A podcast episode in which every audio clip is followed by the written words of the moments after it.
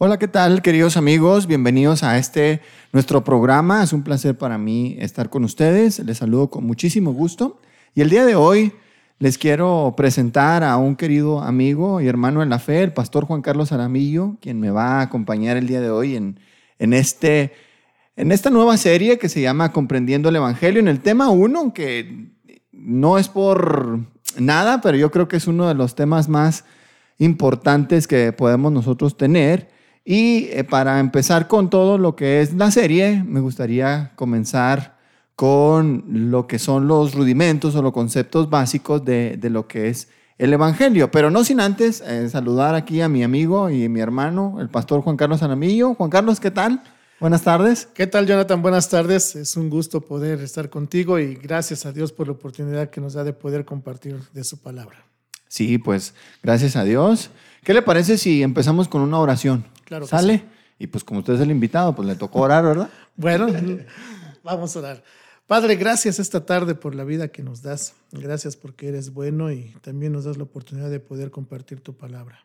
Señor, queremos pedirte que seas tú el que toque los corazones a través de tu Espíritu Santo, que seas tú el que nos unes y que seas tú el glorificado esta tarde, Señor. Así que ponemos en tus manos este tiempo, bendice la vida de Jonathan, su familia, su ministerio y también, Señor, pedimos que esto sea de bendición. Lo pedimos en Cristo Jesús. Amén. Amén, amén. Bueno, pues el tema que vamos a tratar el día de hoy se titula Definición, origen, tema y gloria del Evangelio. Definición, origen, tema y gloria del Evangelio. ¿Qué le parece si comenzamos pues con la definición? Todo el mundo hemos escuchado y hemos tratado muchas, en muchas ocasiones que el Evangelio en su forma más básica es la buena noticia del mensaje de Dios dado a los hombres para que estos obtengan salvación por medio de la fe en el Señor Jesucristo. Estamos bien hasta ahí, ¿no? Estamos bien. Sí, yo creo que es lo más básico, yo creo que es lo que nos han enseñado a todos en la iglesia. Estaba investigando bien un poquito de dónde viene el- el- la buena noticia, porque eh, es importante a veces conocer el origen. Y hay una palabra, una palabra en griego que se llama uen- uen- evangelión. Perdón, me cuesta. Se le se le se me el la. Sí, y esta palabra, como tú lo acabas de decir, significa buenas nuevas, buenas noticias. Pero hay algo interesante. Eh, en la época clásica, eh, en la época antigua, a una persona que, que llevaba una buena noticia, esta persona era galardonada. Entonces, es interesante que de ahí se deriva la palabra evangelio y la buena noticia. ¿Y cuál es esa buena noticia para nosotros? Como tú ya lo mencionabas, es la salvación en Jesucristo. Es una buena noticia que Dios nos la da, pero nos la da a través de su Hijo Jesucristo. Sí, y bueno, como ya sabemos, muchos de los conceptos bíblicos son muchísimo más profundos que cualquier definición de diccionario, de enciclopedia o de la web, ¿no? Como ahora cualquier cosa simplemente la, la googleamos y nos aparece un montón de información, pero eso es apenas, eh, creo yo, la superficie de todo lo que conlleva el, el- el Evangelio. ¿no? Tal es así que en varias ocasiones, y lo vamos a ver en el punto final, el apóstol Pablo le llama el glorioso evangelio del Dios bendito. O sea, al momento de, de comprenderlo como, como Dios nos lo muestra en la Biblia, como nosotros lo podemos aprender ahí, nos eh, asombra y decimos, wow, wow, qué, qué, qué brillante idea, qué brillante plan, ¿no? Sí, exactamente. Y si hay algo que a mí me llama la atención acerca de lo que es el Evangelio, lo que más eh, me atrae o me capta es lo que, o me llama la atención, perdón, es lo que dice Pablo en Romanos capítulo 1, versículo 16. Dice, porque no me avergüenzo del Evangelio. Y usa una palabra, dice, porque es poder. Esa palabra poder, y hablando del Evangelio, de esa buena nueva, de esa buena noticia, la palabra poder eh, la podríamos tal vez traducir o parafrasear de esta manera, es dinamita pura. ¿Sí? Es esa dinamita pura que quebranta el corazón más duro, es esa dinamita pura que transforma la vida del ser humano. Y ese es el Evangelio. Esa es la, la buena noticia con la que llegamos a las personas, decirles, ¿sabes qué? Tú eres pecador, pero hay una solución para el pecado. Esa solución es Jesucristo. Y esa, esas, eso lo damos a conocer a través del Evangelio. Y eso es lo que más me llama la atención, porque cuando dice Pablo que no se avergüenza del Evangelio porque es poder de Dios, dice que es para todos. No hay persona que pueda quedar fuera del Evangelio. De hecho, el Evangelio es para todas las personas. Por eso dice el, apóstol Juan cuando escribe en, en, su Evangelio, dice, porque tal manera amó Dios al mundo. O sea, nadie puede quedar fuera del Evangelio. Yo creo que de una o de otra manera el ser humano eh, está alcanzando, hoy en estos días a través de la, de la tecnología, hoy el ser humano le es más fácil entender es, o escuchar esa buena noticia. Y ahorita vamos a ver más adelante porque a veces entenderlo le cuesta, pero escucharlo lo puede, lo puede hacer. Puede llegar a saber lo que el Evangelio puede hacer en su vida y, y entender el significado de esa buena noticia. De acuerdo, de acuerdo. Bueno, pues ¿qué les parece si vamos, después de haber comentado un poquito de la definición, y digo comentado un poquito porque pues esto es ni la punta del iceberg, ¿no? o sea, vamos a sumergirnos un poquitito en lo que es el origen del Evangelio y nos vamos a dar cuenta que proviene de la mente brillante de Dios. Esto no es una invención humana, esto no es, como lo comentaba ahorita con el término griego de, evangelión, en realidad fue tomado de la literatura porque se parece mucho a lo que Dios quiere brindarle a los hombres, pero en nada se acerca a lo que Dios realmente planeó e ideó. O sea, no hay palabra, pues. La más cercana que existe es evangelio. O sea, ni modo, tenemos que decirlo de una manera, pero no lo engloba en su totalidad. Exactamente. Y, como tú decías, esto, el Evangelio tiene su origen en Dios. Y antes tal vez de entrar a ver por qué decimos que el Evangelio tiene su origen en Dios, eh, quisiera tal vez comentar. Ah, hay varias cosas o varios aspectos que nosotros, o varias cosas que nosotros conocemos que tienen su origen en Dios. Por ejemplo, la familia. La familia tiene su origen en Dios, no nació en una sociedad, no nació en un registro civil. De acuerdo. La familia tiene su origen en Dios. Por eso le da el mandato al hombre de que se multiplique.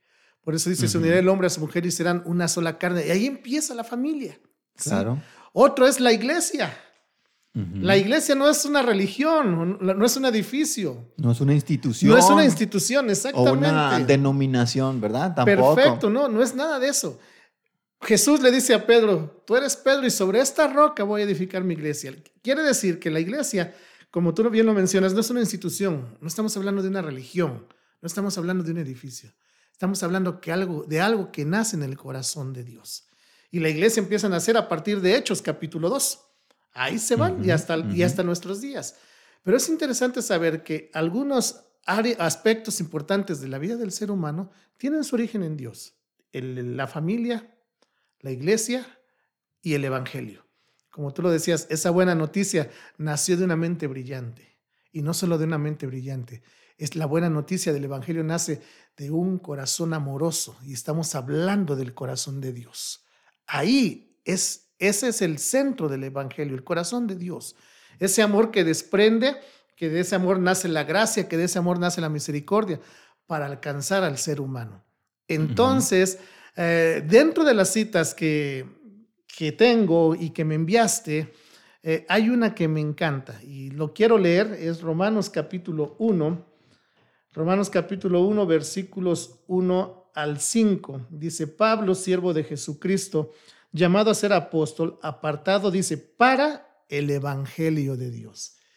¿Qué significa esto? Que el Evangelio tiene su origen y su origen es Dios. El Evangelio no nace en la mente de uno de los grandes patriarcas del Antiguo Testamento. No nació en Abraham, no nació en Jacob, en José, no nació en Isaac. No nació en el apóstol Pablo, es que es el, tal vez el máximo evangelista. no, nació, no nació en Pedro, no nació en Juan. No nació, vamos a pensar en evangelistas de nuestra época, no nació en el hermano Billy Graham, Luis Palaus, algunos otros, no. Ni, en la Reforma Protestante. Ni en la Reforma Protestante, exactamente. No nació en Lutero, no, no, no nació con Calvino, con nadie nace específicamente, dice, en el corazón de Dios, porque dice que es el Evangelio de Dios. Tiene su fundamento, tiene su origen. Voy a usar esto, tiene su dueño.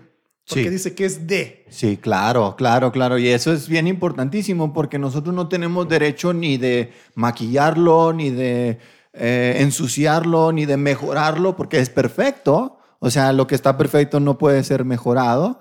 Y luego tampoco es, no, no podemos diluirlo, no podemos agregarle nada, nada, nada. Es de Dios y tenemos que compartirlo porque es un mandato a la iglesia. Vayan y prediquen el Evangelio a toda criatura. Y tenemos que darlo así como está. No Exacto. tenemos que agregarle nada porque diríamos que está incompleto, de manera inconsciente quizás, ni tampoco vamos a quitarle algo porque diríamos, no, es que eso le sobra. No, no, no, no, no. Calmaos aquí porque el Evangelio es de Dios, es para Dios, desde Dios. Y, y fíjate, acabas de mencionar dos, dos aspectos importantes del Evangelio. Primero, no le podemos ni agregar ni quitar. Dice la Biblia, maldito todo aquel que le agrega o le quitare. ¿sí? Y, y Gálatas, el apóstol Pablo cuando escribe a los Gálatas, dice, si alguien enseña otro evangelio, anatema sea, maldito sea.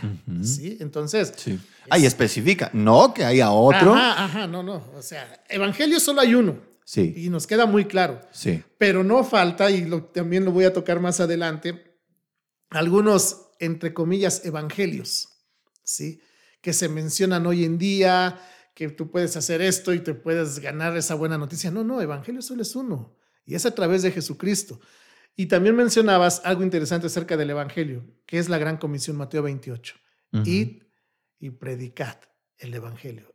Y este es porque es un mandato, el, el predicar el evangelio es un mandato.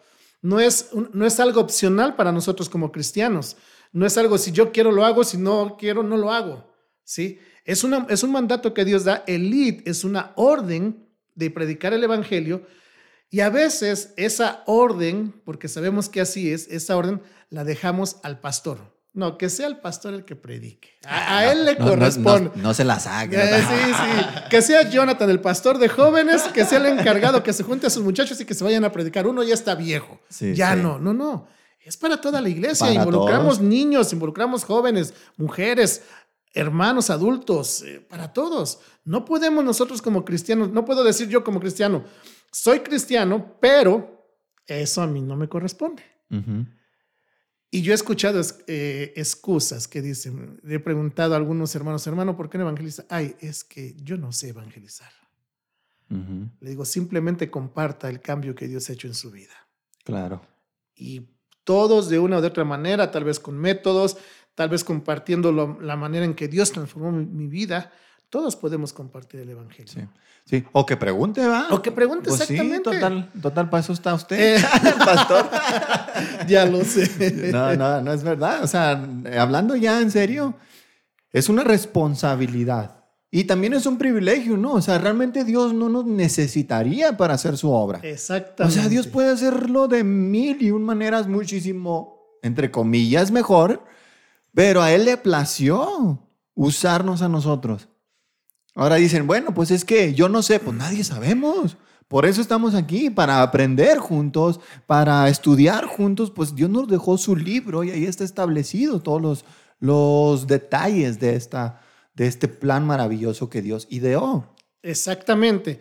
Y como tú bien lo dices, ninguno de nosotros sabemos naciendo. Por eso está la iglesia. ¿Sí? Por eso venimos a la iglesia. Por eso está el pastor Sergio, Sí. que nos tiene que enseñar, ¿sí? Y que nos tiene que animar a compartir la palabra del Señor, a compartir el evangelio. Y es interesante que Pablo dice, el evangelio dice, pero que ese evangelio es de Dios. Sí. ¿sí? O sea, tiene su dueño, tiene, tiene su sello, tiene su marca. Sí. ¿sí? La marca es Sí. Dios, el sello es Dios. No hay otro evangelio. Sí. Pero Pablo acerca del evangelio no solo dice que es de Dios, sino dice que eh, ahí mismo adelante dice el versículo 2 que él había prometido. Ujú. Quiere decir que el evangelio no solo es de Dios, sino es algo que él había prometido. La primera promesa que encontramos en la Biblia en Génesis capítulo 3 versículo 15 Ujú. cuando le dice a Dios a Satanás que ella te va a herir en la cabeza y tú en el calcañar, ahí empieza a, a verse la luz del Evangelio. Sí. ¿sí? Sí. Y es una luz que nos alcanza hasta hoy en día. Entonces, esto significa que Dios desde el Antiguo Testamento ya había prometido un Evangelio. Sí. Ya había prometido esa buena noticia. Y esa buena noticia hoy tú y yo y muchos y millones de personas la conocemos. Pero los millones de personas no la compartimos todos. A veces, nos, a veces somos tal vez un poco egoístas, por llamarlo de esa manera. Cómodos también, ¿no? Cómodos, estamos en nuestra, en nuestra, en nuestra área de confort, no queremos que nadie nos mueva, nadie nos moleste y que sean otros los que compartan el Evangelio. Pero realmente, si lo vemos desde el punto de vista bíblico, todos tenemos la responsabilidad de compartir el Evangelio. Y Pablo dice, no solo es el Evangelio de Dios, no solo es el Evangelio que había prometido, dice el versículo 3, la primera parte, ese Evangelio es acerca de su Hijo. Claro, claro. Y eso es lo que vamos a ver eh, en unos momentos más, ¿no? Que es el tema del Evangelio que trata acerca del Señor Jesucristo. Me gustaría compartirles un pasaje también de Apocalipsis capítulo 14, versículo 16, y dice lo siguiente. Vi volar por en medio del cielo a otro ángel que tenía el Evangelio eterno. Vea la frase, el Evangelio eterno. Ya usted mencionaba que de Romanos 1, que dice que fue prometido. Así es. Bueno, y, y, que lo vemos desde Génesis 3 y lo vemos a lo largo de todo el Antiguo Testamento. Es un misterio que el apóstol Pablo lo habla y que es un misterio que estuvo escondido, aunque estaba anunciado, estaba escondido hasta la aparición del Señor Jesucristo en esta tierra en forma humana. Pero aquí la frase es el Evangelio eterno, o sea, que estuvo en la mente de Dios antes de la creación misma del universo, antes de todo. ¡Wow! Ese, ¡Qué frase! Evangelio eterno.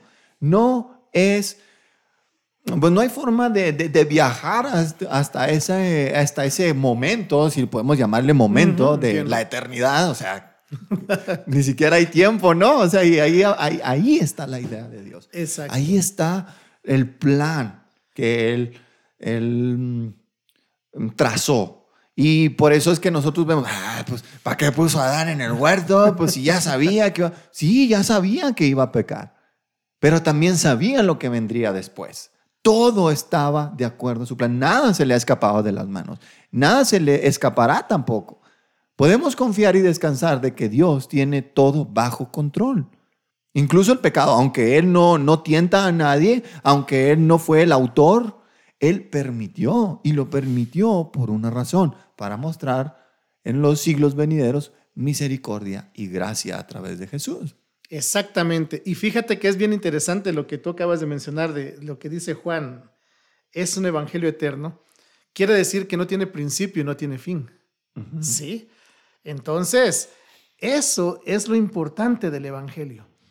Que el evangelio no solo se inicia, como mencionabas hace un momento, en Génesis capítulo 3, versículo 15, sino que en el último libro de la Biblia, en Apocalipsis capítulo 14, versículo 6, habla acerca de ese, de, ese evangelio eterno, de ese evangelio que, como te dijera, que es, por llamarlo de esta manera, es infinito. ¿sí? Nosotros, los que predicamos el evangelio, somos seres limitados, somos seres finitos, pero lo que estamos compartiendo, el mensaje, esa buena noticia, es un mensaje, es un evangelio eterno. Y esto es muy interesante. Sí, sí, de acuerdo. Y por ejemplo, en Efesios capítulo 7, que lo comentábamos hace un momento, eh, capítulo 7, capítulo 3, ya no agregando más, ¿verdad? cuidado. Eh, sí, cuidado. Eh, Efesios capítulo 3, versículo 7, dice, del cual yo fui hecho ministro por el don de la gracia de Dios que me ha sido dada según la operación de su poder, a mí que soy menos que el más pequeño de todos los santos, me fue dada esta gracia de anunciar entre los gentiles el evangelio de las inescrutables riquezas de Cristo, de las infinitas riquezas de Cristo y de aclarar a todos cuál sea la dispensación o el don del misterio escondido desde los siglos. ¿En dónde? En Dios, que creó todas las cosas. Era un misterio escondido en Dios que Él fue anunciando paulatinamente a lo largo de la historia, desde Génesis, Éxodo, Levítico, a través de la ley, los profetas, la historia misma de Israel, los salmos, los libros poéticos, todo, hasta la aparición del Señor Jesucristo, donde ahí apuntaba el Antiguo Testamento, y desde, desde donde nosotros, ahora viendo hacia el pasado, decimos, wow, Qué obra maestra de nuestro Dios, ¿no? Exactamente. Y como lo menciona Pablo, es un misterio. ¿Qué significa que, es un misterio? Que poco a poco se va develando, se va revelando. Le, vamos quitando, eh, corriendo esa cortina, la vamos moviendo la cortina, que se vaya abriendo. Y el misterio se, revela, como bien lo decías, cuando Jesucristo llega a la tierra. Ahí empieza a verse claramente el Evangelio, pero poco a poco se fue, se fue revelando, por eso, era, por eso era un misterio. Y algo que me llama la atención del pasaje que acabas de leer, que Pablo menciona dos veces la palabra gracia. Sí. Y es interesante conocer el significado de la palabra gracia. Gracia significa recibir algo que no merecemos. Que no merecíamos la salvación, la vida eterna que conocimos a través del Evangelio. ¿Y por qué no la merecíamos? Por el hecho de ser pecadores. Sí. Pero es ahí donde entra lo que decía hace un momento el amor de Dios, su gracia, su misericordia que nos ha alcanzado y que hoy a ti y a mí nos tiene como dignos, sin merecerlo. Sí, sí, no, hombre, qué, qué privilegio, ¿no? Qué, qué enorme privilegio. Uno dice, no, pues cómo no servir a este Dios, cómo no amarlo, cómo no, cómo no valorarlo, cómo no compartirlo. O sea, se vuelve algo, hasta una necesidad, ¿no? Es decir, es que Dios me ha dado tanto, tengo que hacer algo por gratitud, porque Dios me amó de, de una manera impresionante. Dios, Dios trazó este plan y me alcanzó a su debido tiempo y dices, wow, wow, último texto para salir de este, de este, mm, ay, es que podríamos pasar más tiempo aquí, ¿no? Acerca de, de, del origen del evangelio que es en Dios. Fíjese, primera de Pedro, capítulo 1, versículo 19 y 20, dice, sino que la sangre preciosa de Cristo, como de un cordero sin mancha y sin contaminación, eso nos va a hacer el puente para ahorita entrar al, al, tema propio del Evangelio, que es Cristo mismo. Versículo 20, Cristo ya estaba destinado desde antes de la fundación del mundo, pero manifestado en los postreros tiempos, o sea, ahí cuando vino a la tierra, por amor de ustedes, o sea, por amor de su pueblo. Y esto es, otra vez, impresionante, ¿no? Sí. Impresionante, ya destinado desde antes de la fundación del mundo. Y eso nos, abre camino para entrar al tema del Evangelio. E, e, el tema del Evangelio no es religión, por supuesto, no es un término de esos que ya están pasados de moda o, o esos términos, ah, eso se, usaba antes o cosas así. No, no, no, no, no, tiene mucha relevancia. Y tiene relevancia por el tema que trata. Nosotros decimos, pues es la nuestra salvación. Y no, eso es secundario. Nosotros somos los beneficiados, por así decirlo. Así es. Pero el tema central es Jesús. Podemos regresar a Romanos 1, donde usted partió, y regresar al versículo 3, donde usted estaba leyendo, que dice que es acerca de su Hijo, acerca de su Hijo, nuestro Señor Jesucristo, que era del linaje de David según la carne, que fue declarado Hijo de Dios con poder según el Espíritu de Santidad por la resurrección de entre los muertos, y por quien recibimos la gracia y el apostolado, hablando de él, para la obediencia a la fe en todas las naciones por amor de su nombre. El Evangelio trata de Jesús. Eso es lo clave, eso es lo importante comprender que el Evangelio no trata de una persona común y corriente. El Evangelio no trata de un ser humano normal como tú y yo. El Evangelio trata de Jesucristo. Jesucristo se convierte en el centro del Evangelio, en la pieza clave, en el eje que hace que todo se mueva. ¿sí? Hoy en día, y lo mencionaba hace un momento, y te decía que entre comillas hay otros evangelios, ¿sí?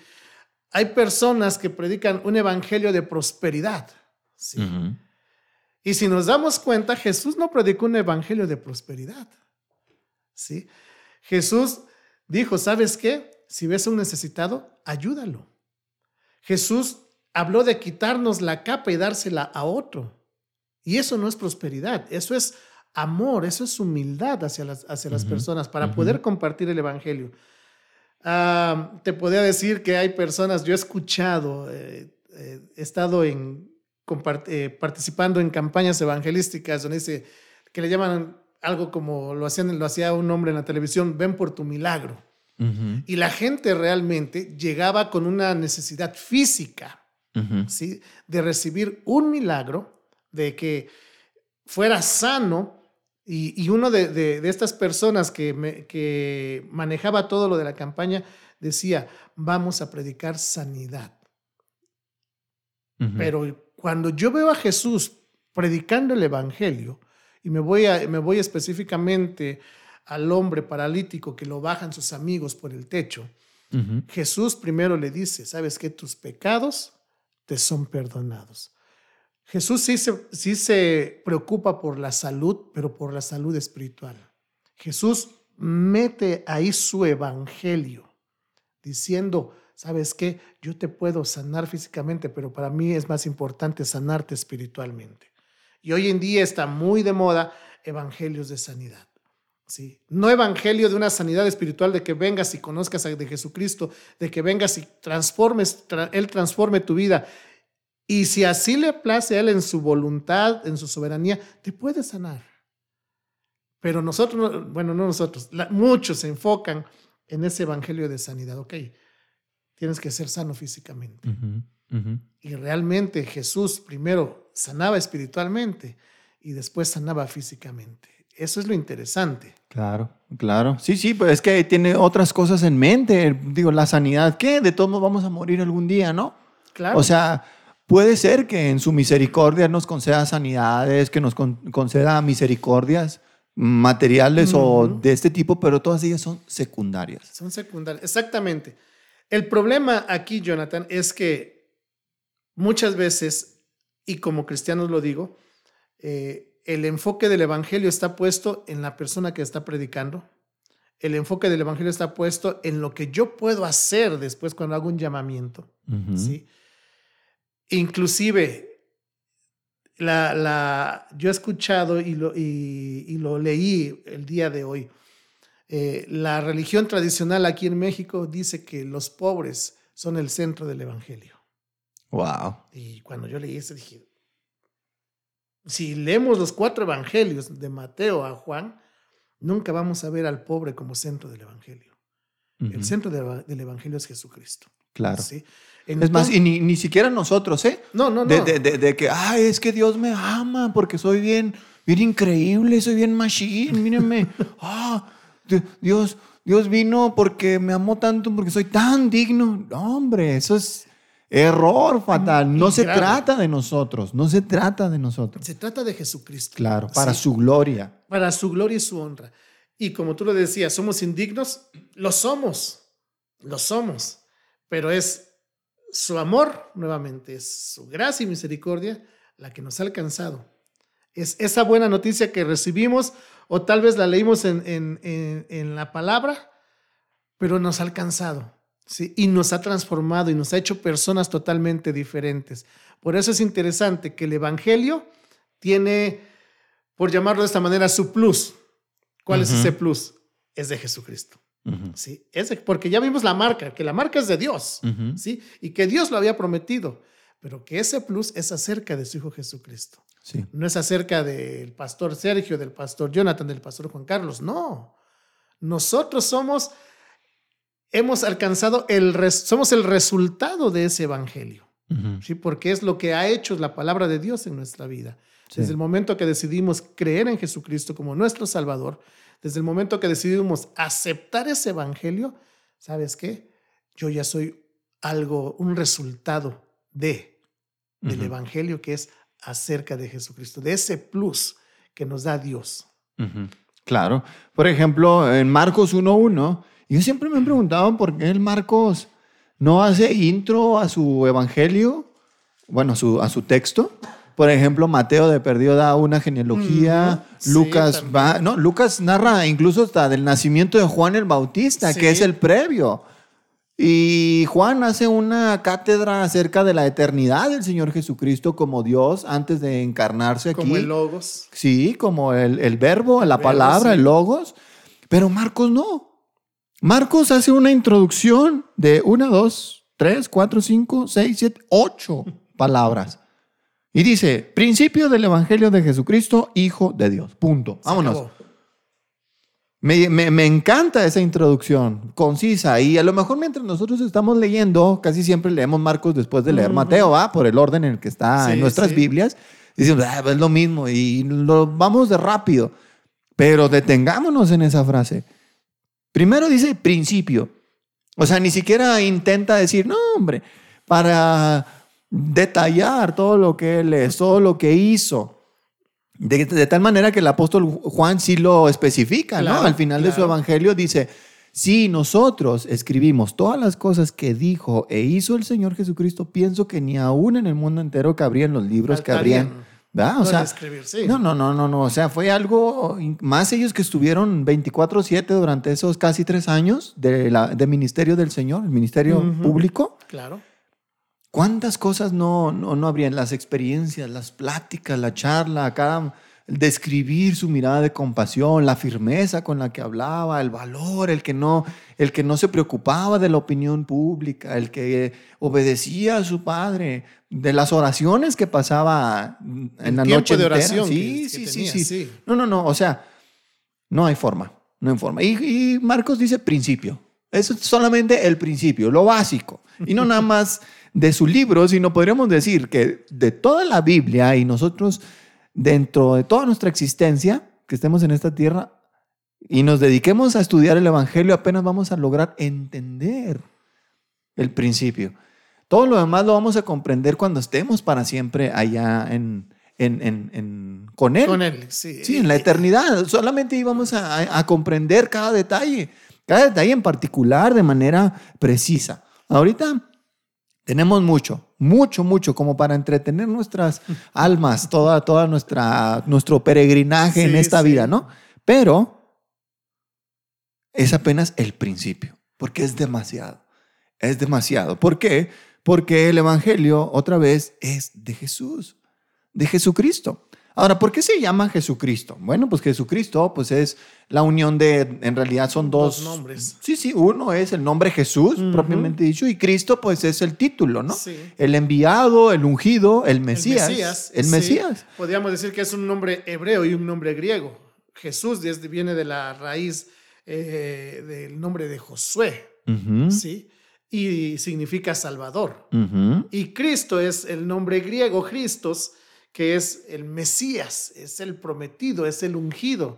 Sí. Es, es interesante la composición que usa Marco, los dos nombres. Sí, sí, y que aparece muchas veces. eh, Jesús el Cristo, Jesús el Mesías o simplemente Jesucristo. Ahora, eh, eh, su propio nombre nos está diciendo que su misión, a lo que vino él, es a salvar a, A su salvar. pueblo de sus pecados. Lo dice Mateo capítulo 1. Así es. Cuando el ángel se le aparece a José y dice, y pondrá su nombre Jesús Porque Él salvará al pueblo de sus pecados. de sus pecados. Ese es, esa es su misión, por esa razón vino al mundo. Vivió aquí, pasó hambre en una forma completamente humana. Él fue tentado en todo, pero sin pecado y puede compadecerse de nuestras debilidades, aunque él nunca falló. Esa- es muy contrario a nosotros. Sí, sí, sí, sí, sí. Nosotros pecamos hasta con buenas intenciones. Hágame el favor, es. Ay, Dios mío. Ya lo sé. Es, es impresionante, pero es acerca de Jesús en su misión de salvar a su pueblo de sus pecados. Pero no olvidemos también, aunque nos maravilla la humanidad de Jesús, el hecho de que pueda compadecerse de nosotros, que podamos venir a Él y que Él nos entiende. Él nos entiende perfectamente porque no tenemos un sumo sacerdote que no pueda compadecerse de nosotros, sino uno que fue tentado en todo, en todo semejante a, A nosotros, y, y no se avergüenza de llamarse nuestro hermano, Sí, sí. como un ser humano normal, pero sin, Sin pecado. pecado. Esa, es la, esa es la gran diferencia que hay entre Él y nosotros. Sí, Sí. abismal diferencia. No, y no nada más eso, que ya con, basta, basta con contemplar la belleza y la hermosura de Jesús en su naturaleza humana sin pecado. Pero al final del versículo 1, Jesucristo es el Hijo de Dios. Es Dios mismo. Mateo capítulo 1 también nos explica, para que se cumpla lo dicho por el profeta, he aquí una virgen concebirá y dará a luz un hijo y pondrá su- o llamarán su nombre Emmanuel. Emanuel, que traducido es Dios con nosotros. nosotros. Es su naturaleza. Nosotros no le llamamos Emanuel porque no es, bueno, aunque es un nombre, Sí, sí. en realidad es un, nos enseña la naturaleza de Jesús. Es Dios entre nosotros, sigue siendo Dios. Y eso es un uf, misterio de misterios, la Sí. unión que hay, bueno, el término teológico que le, llaman es la unión hipostática, Ujú, pero así es, que Jesús pueda conservar las dos naturalezas, la naturaleza humana, y divina. y divina. Es, ¡ay, qué hermoso ser. Fíjate, hay algo que mencionabas que es bien importante, ¿sí? Eh, dice el Evangelio de, de Jesucristo y, y dá- dábamos el significado de Jesús, que es salvar al pueblo de sus pecados, es la misión de Jesús, fue su misión. Yo creo que si comprendiéramos un poco su misión, la misión de Jesús, entenderíamos también un poco por qué el Evangelio es de Él. Porque Él vino aquí a este mundo con una misión, con un propósito claro. Sí, Sí. sí, sí, sí. Entonces, yo creo que realmente comprendiendo su misión, podemos comprender, eh, ¿cómo se llama? ¿Por qué estuvo entre nosotros? ¿sí? ¿Por qué vino? ¿Por qué vino a esta tierra? Sí. Y es algo bien interesante eso. Sí, él, él fue, vino para nacer y estar bajo la ley, para liberarnos a nosotros que estábamos bajo la ley. O sea, él se sometió a cada rito, él se sometió a cada exigencia de la ley y cumplió todo lo que. Dios Padre le demandó. Exactamente. O sea, él conocía al pie de la letra cada texto que tenía que cumplir, cada promesa que tenía que cumplir y cada mandato que tenía que obedecer. Entonces eso nos, no- nos habla de que su vida no es nada más para que naciera y muriera luego, no. No, no, no. No, duró 30 años conviviendo con hermanos imperfectos, con una madre imperfecta, por mucho que nos queramos esforzar y, y Y ponerla muy en alto. co- cosa que yo creo que hasta se ofendería, ¿no? María dice, no, hombre, en su, en su declaración, en el Magnificat, ¿no? En el canto, en Ujú. Lucas, Sí. e- e- ella misma dice, se dignó de mí. Exactamente. Y dice, Dios mi Salvador. No podemos hablar de Dios mi Salvador si yo no entiendo que soy un pecador. Igual que todos los demás. El apóstol Pablo nos enseña en Romanos que todos en Adán eh, hemos, hemos pecado. Claro. Estamos destituidos de la gloria de Dios y por el pecado de uno los muchos fueron constituidos pecadores. O sea, no hay, no hay escapatoria para ningún hombre excepto el Señor Jesucristo Exactamente. excepto él. Pero incluso María es una persona que necesitaba del Salvador. Y Jesús, al ser su hijo en la carne, y él someterse a sus padres, también José, Sí, sí. es rayos. O sea, para todos nosotros, que cuando estábamos en, en- en el hogar de nuestros papás, cuando nuestros padres, o incluso ahora que somos papás que nos equivocamos, el- la labor de hijo es someterse a su Sí. papá y punto Le guste o no le guste. honra a tu padre y a tu madre y no hay letras pequeñas. ¿eh? Ujú, ujú. No hay ahí am, engaño, Nel. Así no hay una como estás- cláusula así chiquitita que dice si tú quieres lo puedes hacer. O si tu papá es así o así. no lo hagas. No, no, no. no, no, no, no. Honralo. Punto. Y si para uno, que a veces tiene la razón como hijo, nos es difícil y nos es... El, el haber lidiado Jesús con sus papás fue algo dificilísimo, aunque para él en, en, en su naturaleza perfecta, el no pecar, pues no le costó en otro sentido problema el obedecerlos, Sí. pero el estar, ay, o sea, o sea, Pues mira, tenemos el pasaje de Lucas, me parece que es capítulo 2, cuando después de que lo presentan, cuando va a los 12 años a Jerusalén al templo, se les pierde a los papás, ¿sí? No sé si culpar a José y María por no tener cuidado del hijo, sí, ¿sí? O a Jesús por... No, no, bueno, me atrevo, solo lo voy a mencionar, pero yo sé que no es nada. Por su rebeldía se fue, ¿no? Al templo a discutir, ¿no? O a dejar con la boca abierta a los maestros de la ley. sí, Sí. sí. Ahora, la respuesta de él como que parece hasta obvia, ¿no? O sea, que no saben que en los negocios de mi, padre, debo de estar. o sea, O sea, como hello. que se, se les olvidó quién Sí, soy sí, o sí.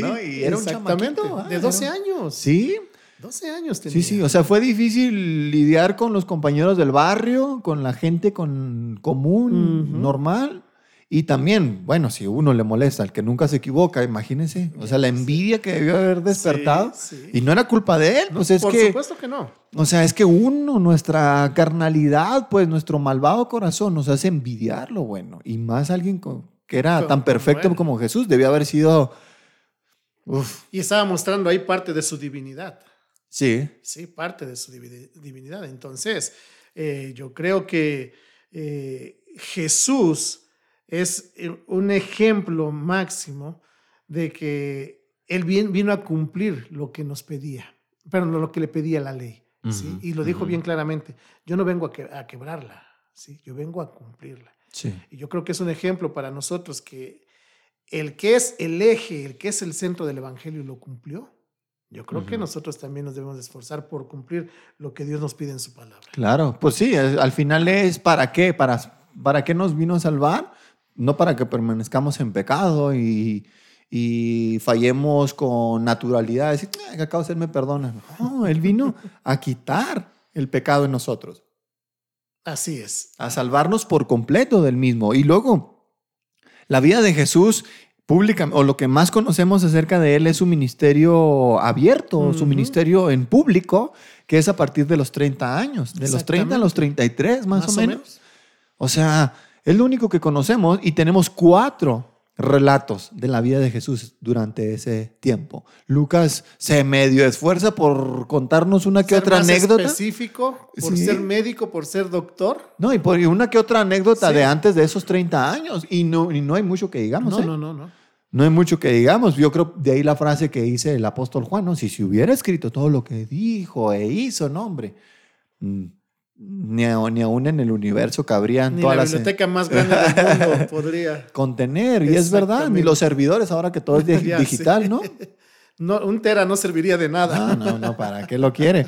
Y vemos la vida de Jesús, su ministerio en, en- en público. Las sanidades tenían un Ujú, objetivo, no era nada más sa- sanidad, porque Sanar por nosotros, sanar. sí, sí, nosotros nos, nos entretenemos, ah, es que Jesús sanó esto, a otros no lo sanó porque no estaba ahí. Ujú. O sea, no, no- nos narra nada más donde pasaba el Señor. Y era para una razón, para publicar a todo el mundo y demostrar con señales y prodigios que Él era el enviado de Dios. Que Él era Dios en carne. Que él era el Hijo de Dios. El Hijo de el Dios. Cordero de Dios que quita el pecado del mundo. Y que para los judíos y para lo- la gente de, de su época era obvio, porque ellos conocían los anuncios de Dios. Pero no lo aceptaron. Es como No. dice Juan en, en- en Juan 1, 11 y 12. A los suyos vino, pero los suyos no le recibieron. Y ahí entramos nosotros. Pero a los que creen en su nombre, les dio la potestad, les dio el derecho de ser llamados hijos de Dios. Sí, Es interesante que sí. ellos conociendo que la, la profecía se va a cumplir.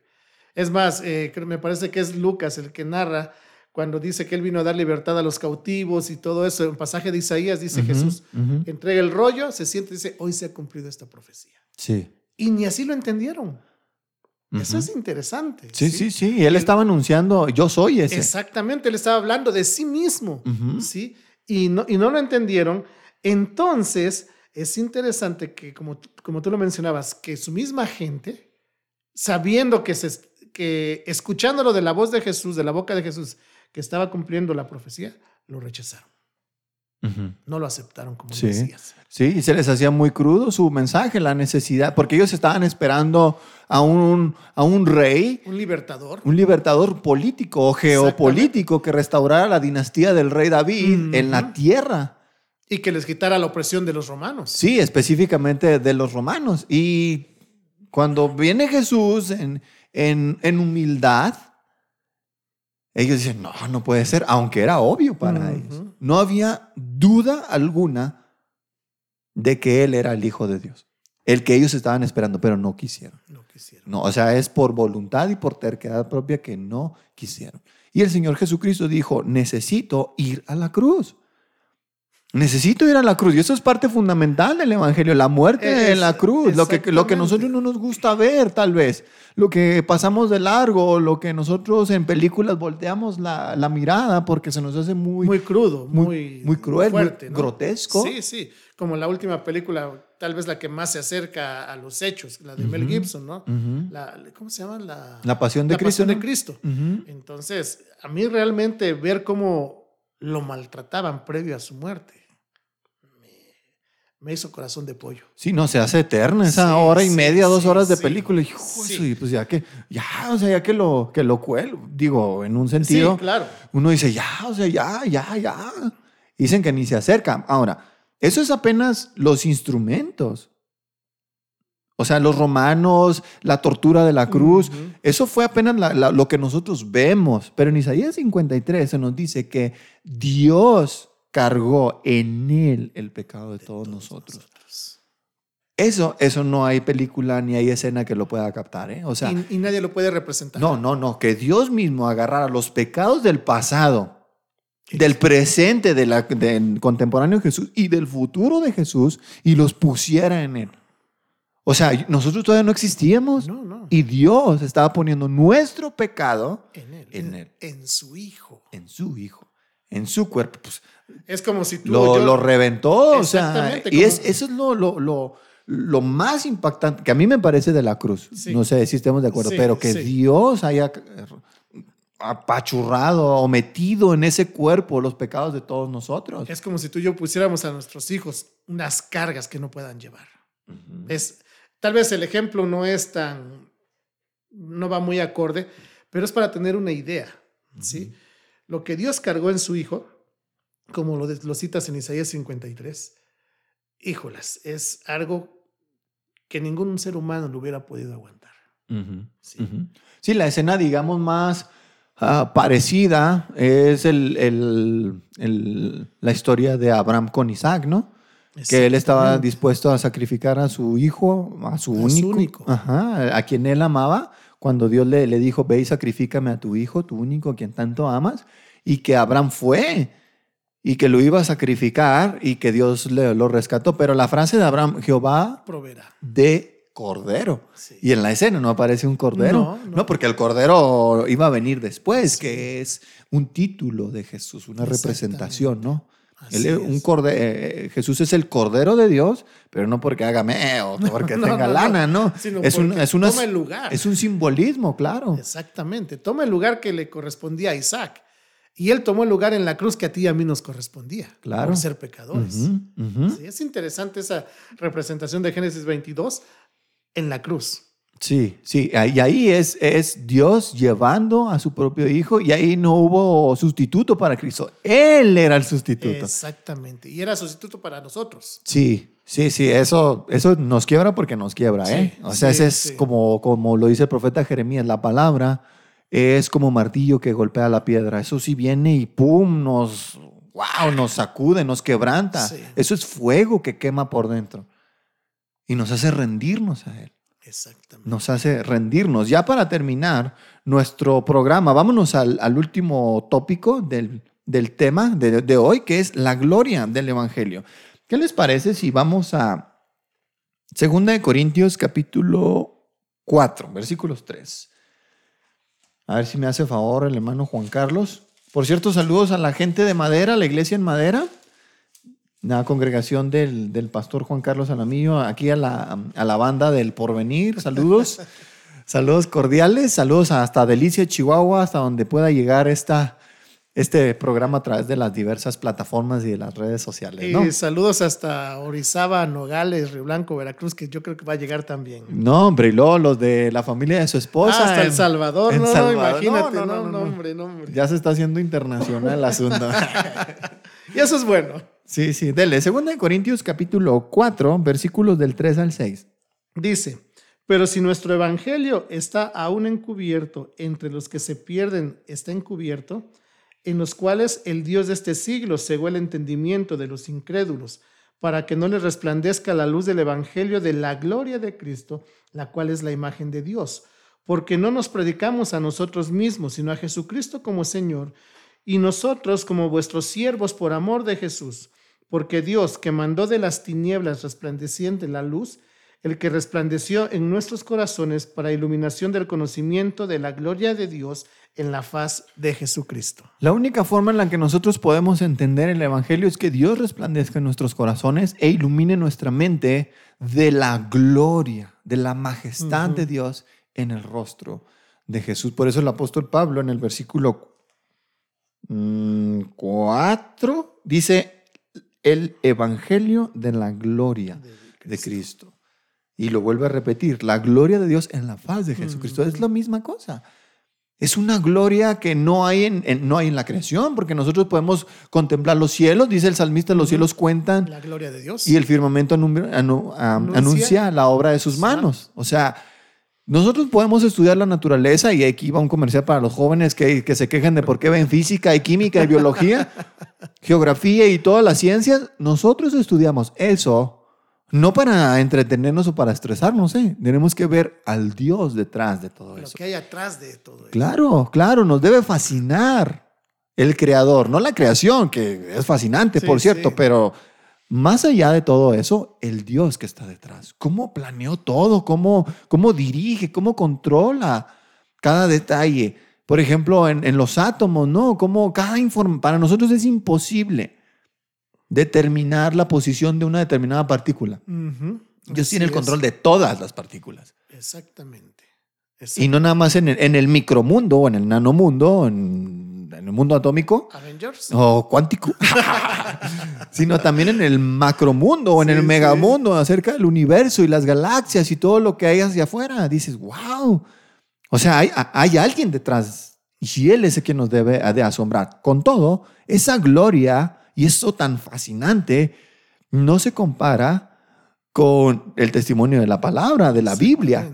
Y más aún, que ese testimonio de la Biblia apunta en una dirección específica, que es el Señor Jesucristo. Esa es la gloria de las glorias que pueda haber y que nos puede mostrar nuestro Dios. Y, es interesante y lo, lo, que mencionabas, dice la luz del Evangelio de la gloria de Cristo, el cual es la imagen de Dios. Quiere decir que Jesús es el reflejo de Dios. Sí. Esa gloria. Sí, sí. Y es interesante, eh, tal vez lo podemos ver de esta manera. Nosotros, tú y yo, como cristianos, y todos los que somos cristianos, tenemos que ser el reflejo de Jesús en este mundo.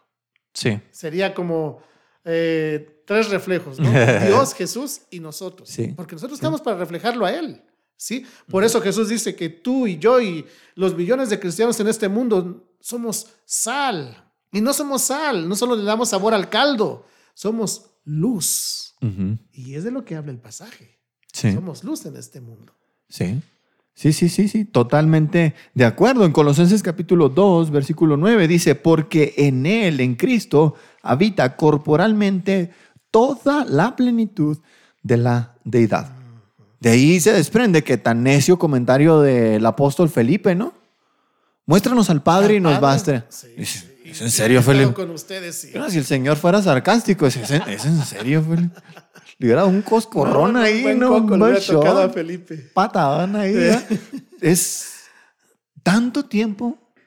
¿Y tú dices eso? ¿Tanto tiempo he estado con ustedes? El que me ve a mí, ve Al padre. ¿Por qué? Porque en Él habita corporalmente la plenitud de la deidad. Dice uno de los, de los antiguos predicadores, hace ya más de un siglo, dice que Jesús, lo, explicaba de esta manera, que es... Eh, Dios es como un, como un sol brillante, ¿no? Que nosotros no podemos mirar al sol porque pues, nos calcina nuestros ojillos. Pero dice, en el Evangelio, a través de Jesús, es como ponernos unos filtros, como unos lentes polarizados, y entonces mirarlo y decir, ah, mira cada detalle, cada detalle. Dice, wow, pues es que, es que Cristo nos muestra tan perfectamente cada detalle del mm. Dios infinito, pero en un cuerpo. Es, como verlo cuando hay un eclipse. Te pones de, esas, de esos lentes, bueno, lentes, de esos espejitos que usan los soldadores. Sí. Y estás viendo el eclipse, ¿no? Sí. Algo así parecido. Sí, sí, y que se vea tan, pero no, no, ni se acerca, porque en Cristo nosotros vemos cada detalle de Dios. Cada detalle está perfectamente sin que nos destruya. Por ejemplo, cuando Dios se le aparece a Moisés y cuando Moisés le dice, muéstrame tu gloria, dice, no, mi hijo, si te muestro tal cual soy, te, mueres. Te fulminas. Pero ponte ahí entre la roca. la y roca, la, Sí.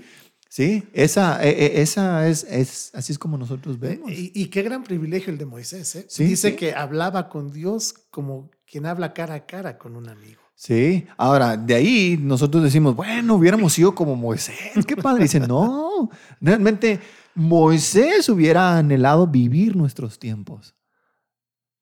porque a él se le platicó y se le reveló lo que iba a pasar después, pero él en realidad dice, él dice, Dios levantará profeta como yo. Sí. Pero él no lo vio. No, No, hubiera quedado fascinado de Cristo. Todos los profetas. Si lo hubiera conocido, wow, se hubiera quedado con la boca abierta. Sí, Moisés. sí, sí, sí. De hecho, el apóstol Pedro, Pedro dice, Pedro, el apóstol Pedro dice que los profetas diligentemente inquirieron de lo que iba a pasar después, pero no les fue revelado en plenitud porque eso fue reservado para nosotros, para nuestra época. Y qué gran privilegio tenemos. Sí, podemos conocer a Dios de una manera única y especial a través del Evangelio de la gloria de de la Cristo. gloria de ¿Y, y qué les parece si cerramos con el versículo de 2 Timoteo, capítulo 1, versículos del 8 al 14? Segunda de Timoteo, si tienen sus Biblias, los pueden consultar junto con nosotros, si no, pues escúchelo con atención. Pastor, ¿me ayuda, por favor? Sí. Segunda Timoteo, capítulo 1, versículos 8 al 14. 8 al 14. Dice, Por tanto, no te avergüences de dar testimonio de nuestro Señor, ni de mí, preso suyo, sino participa de las aflicciones por el Evangelio según el poder de Dios, quien nos salvó y llamó con llamamiento santo, no conforme a nuestras obras, sino según el propósito suyo y la gracia que nos fue dada en Cristo Jesús antes de los tiempos del siglo pero que ahora ha sido manifestada por la aparición de nuestro Salvador Jesucristo, el cual quitó la muerte y sacó a la luz la vida y la inmortalidad por el Evangelio, del cual yo fui constituido predicador, apóstol y maestro de los gentiles, por lo cual asimismo padezco esto, pero no me avergüenzo, porque yo sé a quién he creído y estoy seguro que es poderoso para guardar mi depósito para aquel día. Retén la forma de las sanas palabras que de mí oístes, en la fe y amor que es en Cristo Jesús. Guarda el buen depósito por el Espíritu Santo que mora en nosotros. Wow.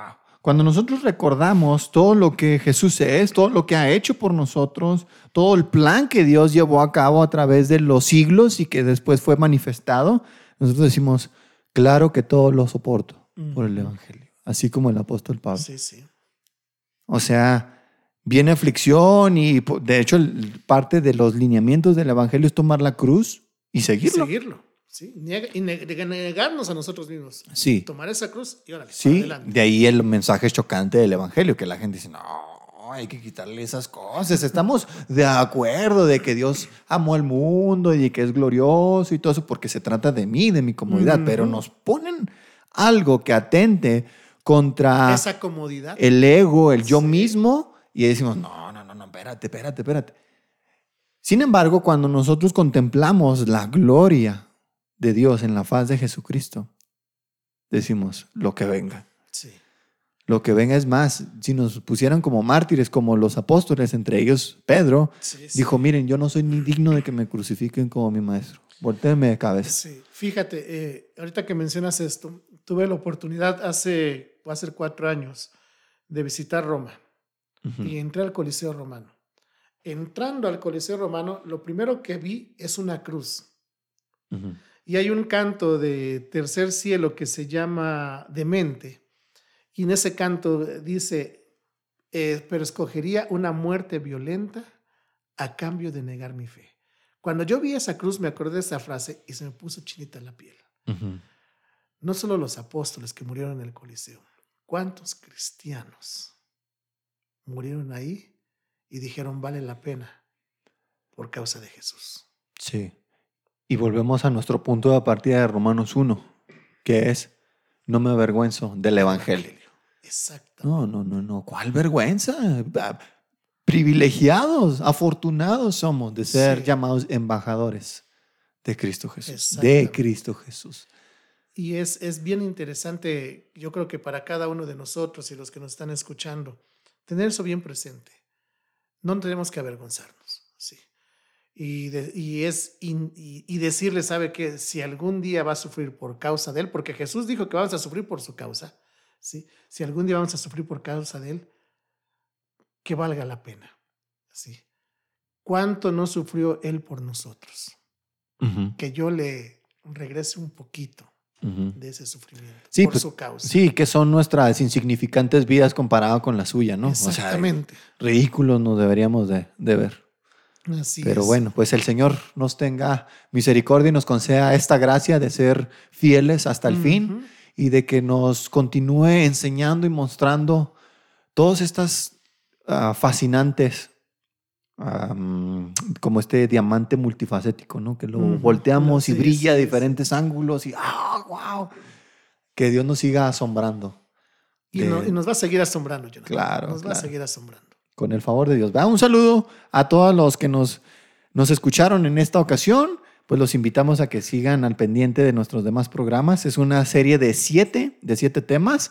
No se los pueden perder. Pastor Juan Carlos, gracias. Gracias a ti, Jonathan, por la invitación y gracias a Dios que nos da la oportunidad de poder compartir. Bueno, pues que Dios los bendiga. Hasta pronto. Bye bye.